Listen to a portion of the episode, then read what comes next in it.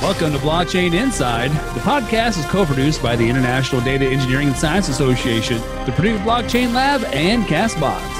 Our vision is to connect everyone in the blockchain industry and explore the most up to date news. We hope this podcast will be educational, easy to understand, and inspirational for all our listeners.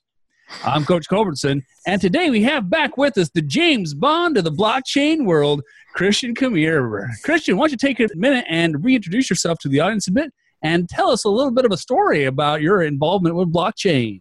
Yeah, hey, hey, Coach, how are you doing? Um, so yeah, I'm one of the two managing partners here at Sustany Capital, and we exclusively focused on the blockchain space. My personal background is in law, stopped being a lawyer in 2000 after uh, being general counsel for one of the larger internet service providers back in Europe. We were lucky enough to sell the company at the height of the dot com.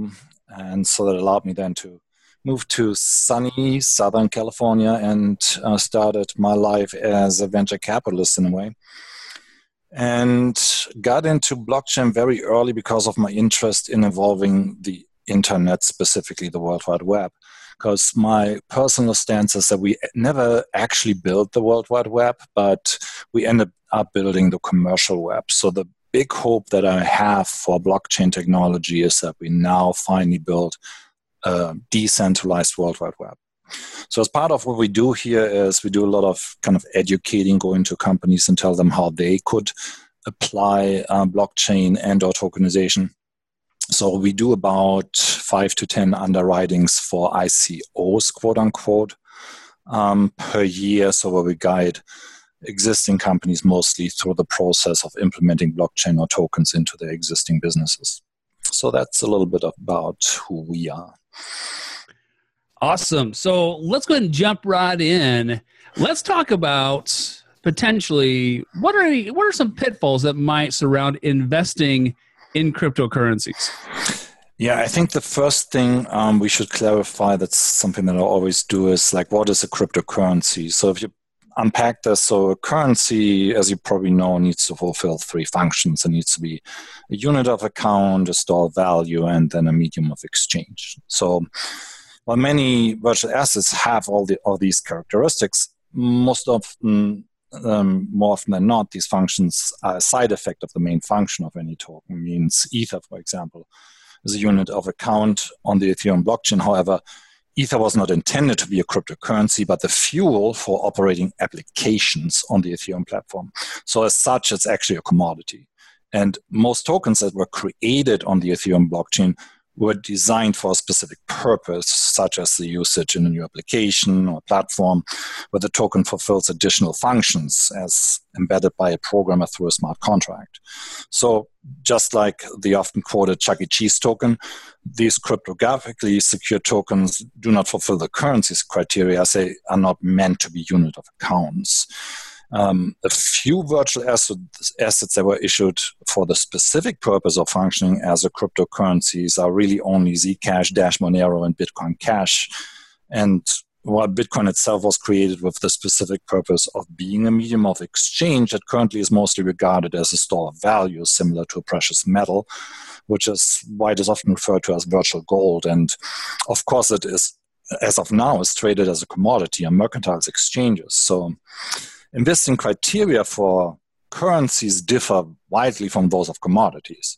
So the value of a currency is mostly determined by the soundness of its monetary policies as implemented by uh, its governing body, i.e., printing more money will inflate a currency. Uh, whereas commodity pricing, on the other hand, is largely driven by market demand.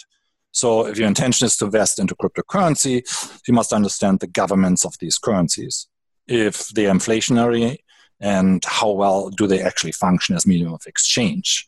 So all other tokens should largely be scrutinized for the actual market demand. And since most of these tokens were issued by startups, most focus here should likely be given to product market fit and the size of the addressable market. So, lastly, obviously, investing overall is all about timing, and there's two dimensions in our space to that. So, a when to buy obviously and then when do you need the money back and then with blockchain in particular what's the current state.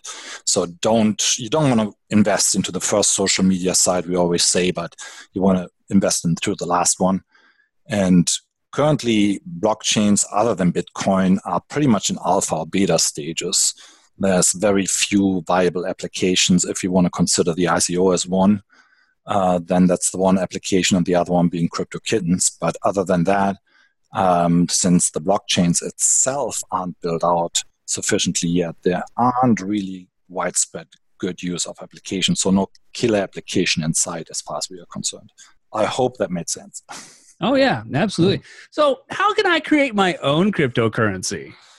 Uh, pretty easy. If you have a text editor, you can do it. So just open up your text. Really? yeah, just open up your text editor. Uh, Windows comes one with one built-in. So, and by the way, unless you're starting your own country, you probably uh, won't be creating your own cryptocurrency. You're just creating a token. but so if you want to create your own token, you can just copy the code from Ethereum's GitHub depository. So simply look for ERC20. That's the standard. ERC is simply short for Ethereum request for comment and then copy that into your text editor, replace the default entries with your own values for the token amount, number of decimal places, name, and a symbol. Then you register a new wallet and you issue a token contract.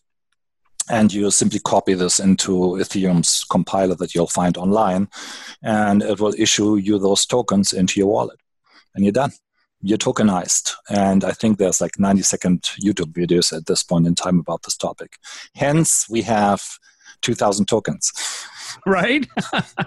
so let's shift gears and talk about Bitcoin and specifically Bitcoin mining. There is some concern that cryptocurrency mining is taking up too much energy globally. How do you think that mining might affect the future of cryptocurrencies? And is there any issue that surrounding a potential global energy crisis from cryptocurrency mining? Yeah, so I have read several articles claiming that cryptocurrency mining requires significant amounts of energy, and the authors typically refer to the exact same study, which is at this point has very limited peer review. But so let's simply assume that the estimated power consumption in this study is correct. It's they claim it's about two, close to 200 million kilowatt hours per day. So then you have to ask yourself, um, what is this claim too much based on? And typically the reference is being made to the Visa payment network at this point in time. So what where this argument falls short is that if you look at Visa, it doesn't account for the 12,000 people that Visa employs. most of these uh, probably drove to work this morning, then um, sat in the air conditioned office and turned on their computer. So, if you just take the computer as an example that they turned on, that's about 600 kilowatt hours a day. So, once you multiply that, you approximately end up um, with the same energy uses. But of course, Visa is not the only credit card company. There's American Express and MasterCard, and both employ more uh, employees than Visa does. And then, unlike Bitcoin, which is peer to peer credit card transactions, usually also involve a bank, right? JP Morgan Chase itself employs a quarter million people. So I think the math hasn't been thought all the way through, which is probably not so surprising because when you look deeper into the study, you'll find out that the study was done by PricewaterhouseCoopers, uh, whose clients include Chase, Bank of America, American Express. So it seems at least questionable if the research was driven by genuine env- environmental concerns or other ulterior motive. But to, to summarize the topic from a wider perspective, my personal expectation is that blockchains um, with proof of work consensus mechanism, so mining, will be relegated to provide store value functions. So, specifically, those provided today by physical gold, while most transactional systems will moving forwards probably use proof of stake or other scalable consensus mechanism. So, I don't think it's an actual concern. Plus, um, lastly, you must not forget that if um, the mining costs were to exceed the actual transaction costs, miners would simply stop making blocks. So everybody would get out of it. So it's it's not a real problem. I think it's something that's media driven. Got it. Got it. So what are maybe some potential external or extreme risk, extreme risks related to cryptocurrency, crypto investing?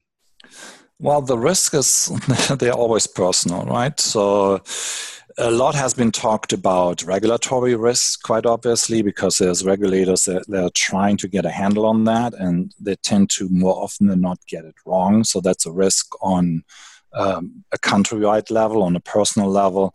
The question is whether or not you want to um, invest in something that's that could become illiquid or that you might not have access anymore. So you want to know what you're doing, basically, both on the technical side. Unfortunately, right now a lot of these things are kind of technical in nature, unless you're using a simple tool like Coinbase. And Coinbase is more something that's blockchain adjacent. It's, it's really a bank in the nature uh, at the moment.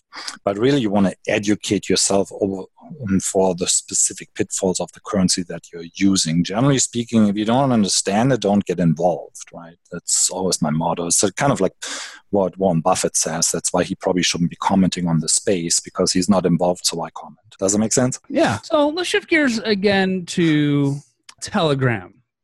It's what some of the new hotness happening in crypto circles. Why are Telegram chats so important for crypto projects? I think a lot of people don't like to read longer text, and or a lot of the texts that have been um, have been published by these projects are uh, very technical in nature and require some unpacking. So the way that people like to do their due diligence today is to chat online ideally at any given point in time when they are doing their research and Telegram seems to be the easiest way to do this at this point in time. I like to read the technical papers myself, but I'm a geek, so I'm different.